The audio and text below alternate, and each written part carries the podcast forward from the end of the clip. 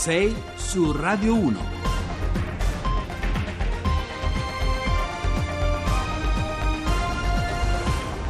Buongiorno da Carlo Cianetti, sono le 6.08. Allora, oggi parliamo di molti argomenti. Il primo che affronteremo, parliamo sempre di molti argomenti e soprattutto di argomenti, speriamo, di interesse generale. Il primo è le malattie dell'alimentazione, i disturbi dell'alimentazione.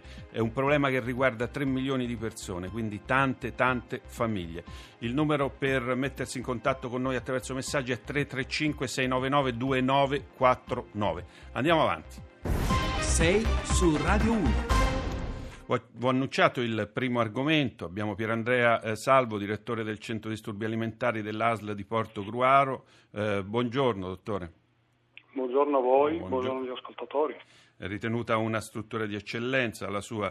Abbiamo intercettato la sua opinione attraverso un articolo sull'Avvenire, un'intervista sull'Avvenire che ci ha fatto ragionare. Il suo punto di vista è interessante. Lei dice: si sta speculando troppo sul corpo delle persone, soprattutto dei giovani, perché l'anoressia e la bulimia, queste sono due fra i disturbi più comuni dell'alimentazione, vengono trattati spesso da guru, da personaggi poco scientificamente preparati e insomma si commercia molto su queste malattie. Che c'è di vero? Ci spieghi meglio, cioè, che c'è di vero? Di vero c'è tutto, ma insomma, Pierandrea Salvo.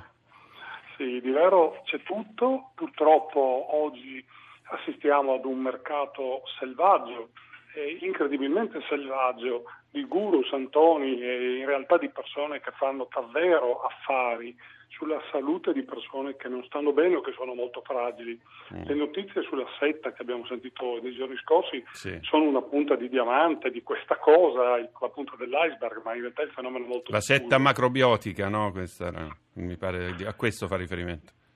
Sì, non è tanto il problema della scelta macrobiotica, no, o della scelta macrobiotica in sé, no? Quanto del fatto di come questi messaggi vengono veicolati e vengono poi astutamente utilizzati. Ne vediamo tantissimi di questi fenomeni in questi mesi. Senta, ma che dimensioni ha? Io ho accennato 3 milioni di persone sono colpite. La cosa che a me ha fatto riflettere è che alcuni disturbi sono presenti già a 8 anni. Questo che significa? Significa che la società sta cambiando? Che cosa in termini di messaggi, che cosa stiamo sbagliando? Allora, è vero che c'è una grande precocizzazione dell'esordio di tutti i disturbi alimentari, ma anche dell'obesità, per esempio, che pure non è un disturbo alimentare nel senso psichiatrico del termine. È vero che l'età media non è di 8 anni, l'età media di esordio è intorno ai 14 anni, con punte intorno ai 10, 9 anni, è vero, le vediamo tutti noi che facciamo questo mestiere. Cosa sta cambiando? Che c'è perlomeno una precocizzazione dell'investimento sul corpo nella nostra società, per cui l'immagine del corpo, l'idea del corpo, anche in bambine che non hanno alcuna esperienza di corporeità, diciamo, sociale, che non sono sviluppate, che non sono puberi, eppure l'investimento sul corpo e sull'alimentazione è evidentemente molto forte. Senta. Una parte... No, vada avanti, finisca. Una parte di questo, non in termini di colpa, voglio essere molto chiaro, però in termini di messaggio culturale è anche legato a tutte quelle situazioni di ortoressia, di attenzione smodata a degli aspetti alimentari talvolta assolutamente non veri. Faccio l'esempio di questi dati che ci sono sul fatto che i prodotti per celiaci sono venduti, per esempio, per gran parte a persone che non sono minimamente celiache, non avevano bisogno di prendere, no? Cioè, c'è una distorsione dell'informazione sull'alimentazione, no? Per esempio, adesso questo è uno dei problemi, il glutine è diventato una sorta di diavolo dell'alimentazione, no? Sì, il glutine è diventato il diavolo dell'alimentazione, poi si trovano le cose più disparate, no? Per cui fa bene all'organismo la dieta alcalina, ma fa bene la dieta acida, che è esattamente ovviamente l'opposto. Fanno bene delle diete che della gente si inventa, e voi non so se avete visto, ma adesso le società scientifiche hanno cominciato a segnalare che alcune delle diete vendute sostanzialmente nelle televisioni sono in realtà assolutamente pericolose e prive di qualunque consistenza scientifica. Però c'è un bombardamento continuo.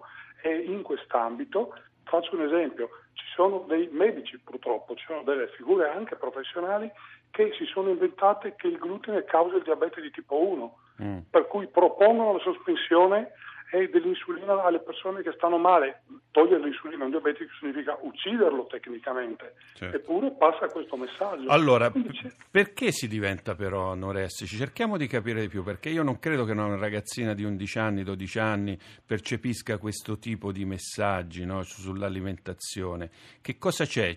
Qualcuno ha detto è una malattia simile alla depressione, cioè la depressione che produce l'anoressia o bulimia.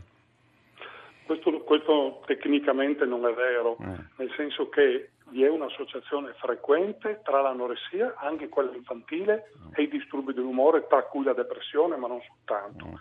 In realtà, oggi come oggi, quali siano le cause che davvero determinano l'insorgenza di qualunque disturbo alimentare non si sa. Sono in corso molte ricerche genetiche, il Veneto ha in piedi una ricerca genetica enorme che sta svolgendo da alcuni anni con finanziamenti pubblici, che ancora non ha dato dei risultati pieni e completi, per esempio. Quello che sappiamo però è questo, che possono esserci delle cause scatenanti, tra questi il bullismo, gli abusi, ma non sempre queste sono poi le cause reali. Quello che è molto evidente nelle bambine, visto che lei mi chiede questa cosa nello specifico, che si ammalano e che si ammalano in una situazione di grande inconsapevolezza della malattia. Ecco, allora questo è il punto. Ci ascoltano molti genitori a quest'ora.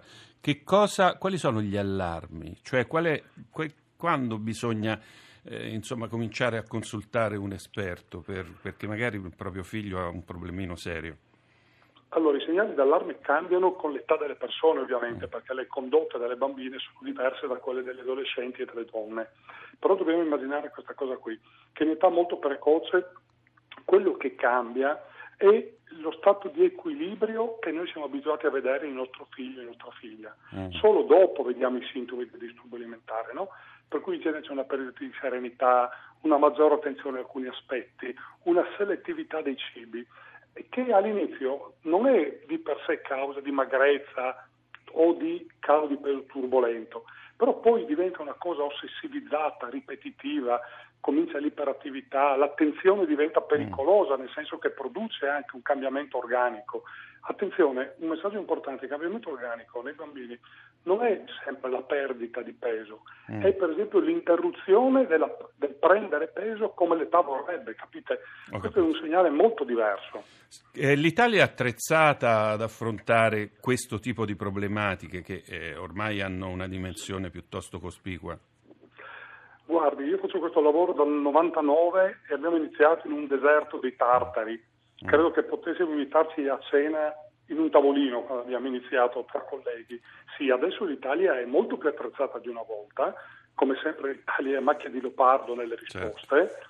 Ci sono molte strutture anche riabilitative, forse non sufficienti ma molte, però ricordiamoci una cosa, e soprattutto quando parliamo di bambini, i trattamenti vanno fatti il più possibile a casa e in ambulatorio, e lo dico io che dispongo di una rete per i minori dedicata per curarli, però tutto quello che si può fare bisogna farlo a casa, perché togliere i bambini per mesi per portarli in struttura è necessario, però va fatto solo in casi molto selezionati.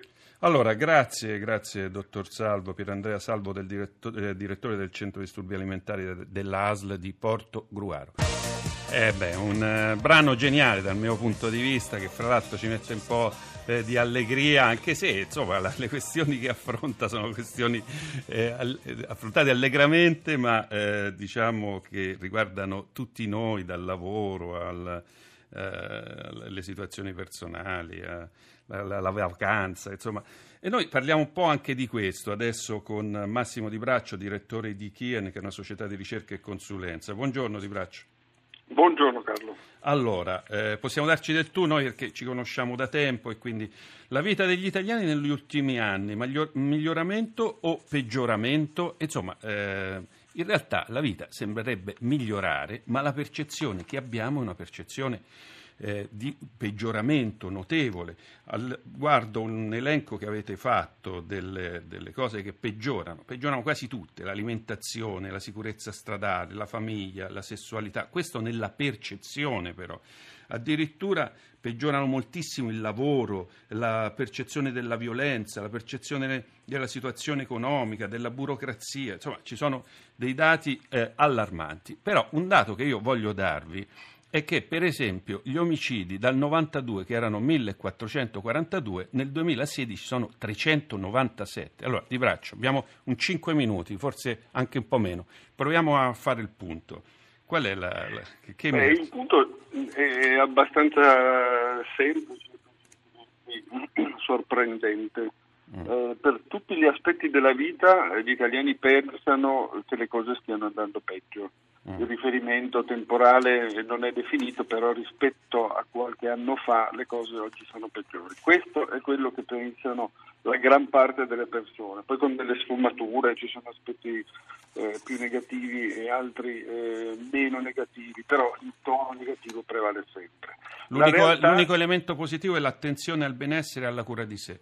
Che questo nell'elenco delle cose che abbiamo sottoposto loro, circa una ventina, è l'unico in cui si riconosce un miglioramento, quindi le persone si prendono più cura di sé, fanno più sport, stanno più attente a quello che mangiano e alla loro salute. Perché questa percezione negativa? Perché questa percezione?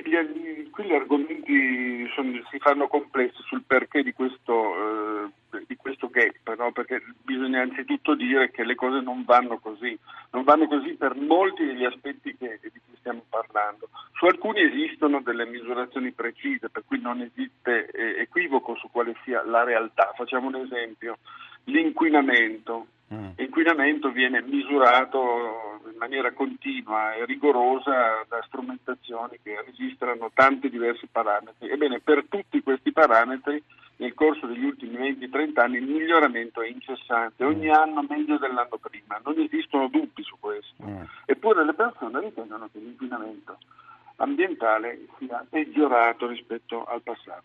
Perché succede? Allora, io credo che ci siano motivi diversi, tra di loro difficilmente integrabili, no? Uno è sicuramente il fatto che le persone hanno aspettative crescenti, noi non ce ne rendiamo conto, ma siamo abituati al progresso, per cui ci abituiamo subito alle cose buone e le diamo per scontate. Massimo, ti sentiamo a volte male, quindi magari non so se sposti il microfono del telefono.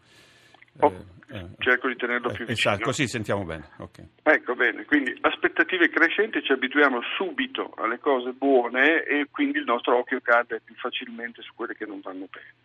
Poi c'è un meccanismo che riguarda i mass media, questo l'abbiamo misurato bene in questa ricerca.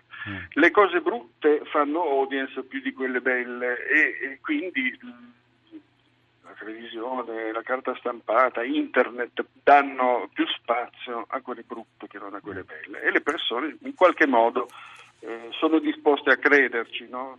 Perlomeno a seconda una parte della loro psicologia.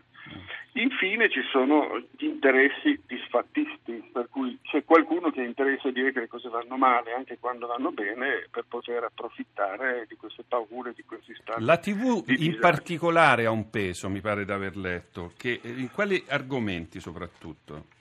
Allora, la cosa che è interessante che abbiamo scoperto è che là dove le persone si formano meno un'opinione sulla base di esperienza personale e di più attraverso i mass media, quindi in primis la televisione e in primis i telegiornali, sono aree molto delicate. Siamo in chiusura, esempio, Massimo.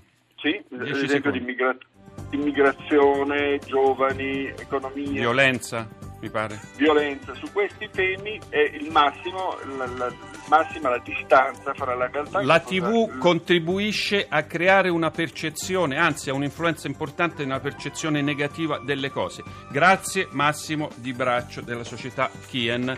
Noi ci risentiamo fra qualche minuto. Andiamo avanti. Rai Radio 1.